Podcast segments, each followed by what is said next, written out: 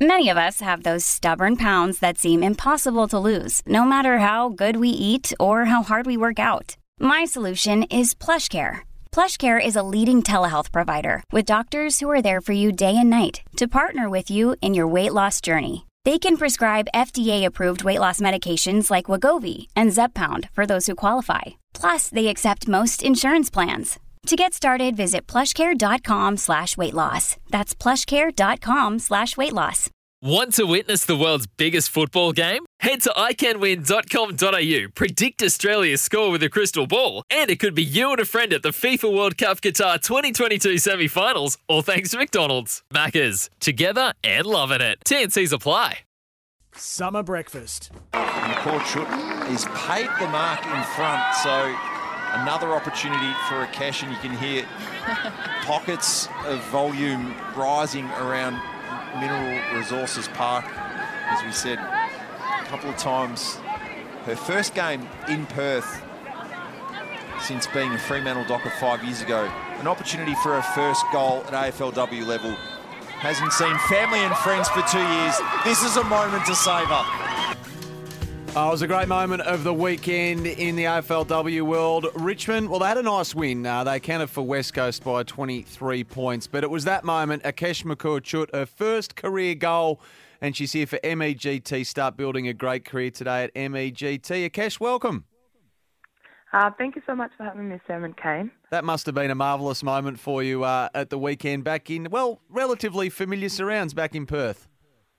Yeah, it was awesome. Um, it was. Um, I was just telling um, that um, it's, these things are normally like they're just a fairy tale, um, and they normally just don't happen like that. And the way it was written for me, um, yeah, I couldn't ask for a better day. Your journey is an incredible one, which we'll, we'll get to in a moment. But you obviously moved to Perth uh, in your younger days, and all your family remained there. I think. Uh, when was the last time you were able to see your family, sort of, uh, for any decent period of time? Um, so it's it's yeah, it's been a crazy crazy time. I moved there when I was 12. I moved out of there uh, four years ago to come and pursue this dream um, of AFLW after being delisted at Fremantle, um, and I landed at the, at the Tigers. And you know, being given a second chance um, was a really massive thing for me. And my my mom and my siblings have been so supportive over the last four four years of of um, just being here by myself, really. Um, but I saw the last time I saw my mom was 2020, um, and then I saw my sibling. Luckily, um, eight months ago, I was there for a week. Um, my best friend got married, so I was able to pop over for a couple of days. Um, was her maid of honor. I was busy with the wedding, uh, so I didn't really. I mm. pretty much saw them for a couple of days. Uh, but my mom was was was the one that was massive for me. Um, just doing doing that in front of her, like the last time I saw her was 2020, um, and just seeing her and her smile. And every time I try to jump, get on the back on the field, they're sitting right behind the bench, just saying my name, calling all, me all my childhood names and and whatnot. It was it was quite un, unreal. I was trying to be focused. I'm like parent, family. I'm I'm doing my job. Like let me do my job for a minute. Um, but it was awesome just having them there. I was going to ask you about that, how difficult it wasn't to get overwhelmed. I mean, it was a, a beautiful contested mark that you took as well, and you composed you to go back and, and slot it. Where you know you, you didn't, the moment didn't overwhelm you, but how difficult was it? Um, it wasn't that difficult, um, honestly. I just I I missed a set shot beforehand. Uh, so I knew this one. Um, I had to really just compose myself. I got told I'll be playing as a forward pretty much last last week, really. So I played a game last week as a forward line. It was my first one. It was a bit nervy, but the girls up front were just amazing. They've just been helping me, um, yeah, learn learn the ropes. So it's been really just fun. They just told me to go and play my game. So I remember just talking to myself, and I was like, "Get it together, girl. You need to kick this goal."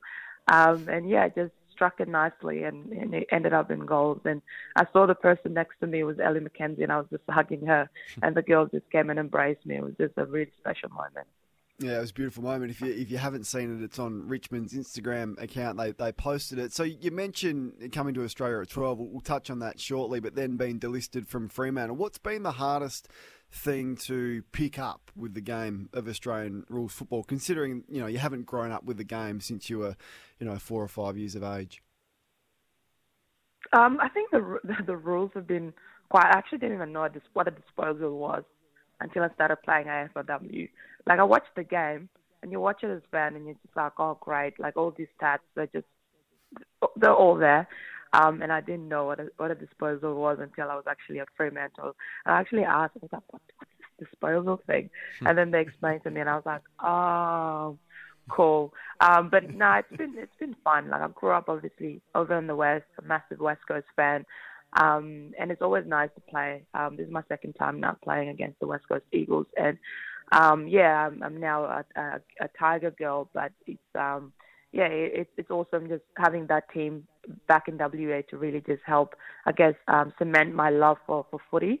Um, and it, it's pretty much with me. All my siblings still watch footy. They still follow my journey and everything while I'm over here in Victoria. So yeah, it's been been quite incredible learning everything about footy. I was going to ask you, Kesh, when you run out, who do you feel that you, because you're not just representing yourself, I mean, your, family, obviously, your Sudanese culture, you're born in South Sudan and um, all that time in a Kenyan refugee camp before moving over uh, at the age of 12 to Perth.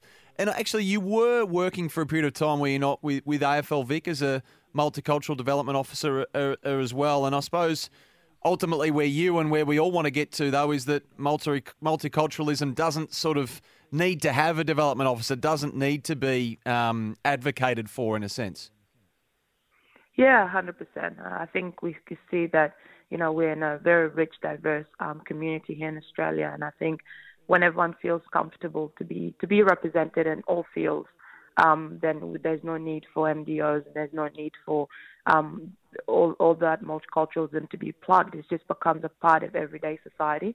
Uh, but we've still got a long way to go. So there's there is still a need for that, and there's still a need for um, people like myself and yourself and others to really advocate for those multicultural communities that are not really represented. And I think that's why I love doing what I love. You know, being the only South Sudanese woman in the league, um, you know, speaks volume and it really helps the young girls um, that were once upon a time told no because I come from a culture where women and sports don't really go together. But there's a few of us that are paving the way and showing our community and our culture that there is another another avenue and that we we should be allowed to dream. And I'm just living my, my, my living the dream as my one of my teammates Rebecca Miller says all the time.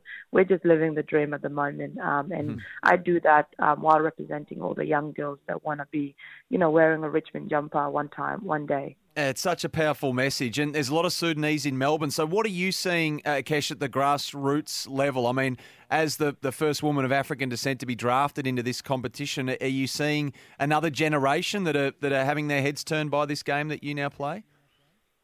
Yeah, yeah, you can see, especially with the, with the boys, um, how they've been. You know, there's almost there's a lot of boys on on in a lot of lists at, at every AFL club, and you know, it, it comes down to people like Majak Daw.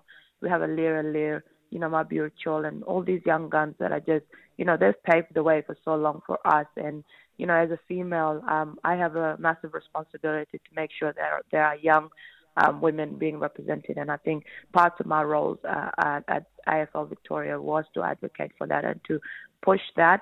And you know, running those programs at the All Nations program and, and stuff, there was a lot of young girls coming through the ranks, but there's still challenges, and you know that challenges of you know making it into an um, a full footy team, and then there's all these family barriers and all these things that these young young women especially have to deal with. Mm. Um, it's slowly coming up. There's a few that are in the ranks at the moment, um, but it's been getting them to that next level um, is really important, and you know clubs really just giving these young people a chance and really understanding that they're not just dealing with you know, learning the game, but there's so many different obstacles that they're, they're dealing with at home, and just having having patience. And I think that's what my football club back home, the Swan District Football Club, did so well with me. Like, um, I came to them at a very young age, and they just nurtured and fostered me.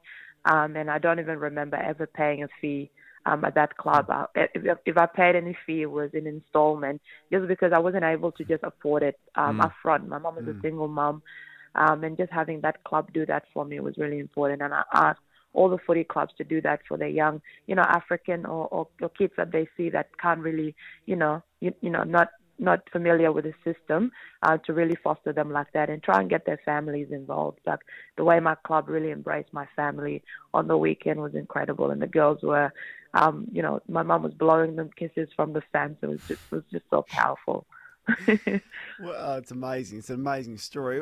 The, the, competition as a whole, as well, it's had some challenges, um, and you know the the plight to get it to full time by 2026. We're, we're now reading. Is that a timeline that you think is realistic to for that to happen? And and how do you see the competition's growth so far this year? Um, it's a it's a really funny one. Um, this one because you know I I got about ten different hats that I wear, I wear at the moment as a female footballer just to pay bills and be able to pay my rent and stuff. And my sisters do the same as well. And and it's quite it's quite confronting at, at times. And there are a few girls that are having to walk away from the game just because of the mm. the physical demands of everything that they're part of. Um, but for for a lot of the girls, they know you know everything is uh, the process and I think a lot of us are just focused on doing what we need to do, represent our families and, and our clubs. And obviously, it will be it may be amazing to get it to a full time competition so that these women don't have to wear so many hats and and just be all over the place. But um, you know, the AFL has a plan, um, and they've assured us that they're working towards um, you know, making it a full-time league by 2030 um, when they recently launched the, the, the vision. And, you know, we are going to hold them accountable for that. We're going to make sure that we're watching. You know, by that time, I'm going to be retired because, come on now, let's be honest. 2030 is a, it's a, it's a while away. So, um, but I want to make sure that you know we we're still advocating for this, and that young young women that are coming through the ranks do reap the rewards of what you know the sacrifices that some of us had to make um, to to make this league happen for the last um, six plus years. So um, yeah, we're, we're looking forward to that. Um, it should have happened a long time ago, but they said there's a, it, everything is a journey, and we're we're going to trust the process, and hopefully when it gets there it's the young girls that really do reap the rewards. And we sit on the sideline, just be proud of that. Akec, great to hear from you. You're doing magnificent things. Best of luck for the rest of the season. Uh, and thanks for joining us, Akec Makur Chuot there. We'll be back to wrap up on Summer Breakfast after this.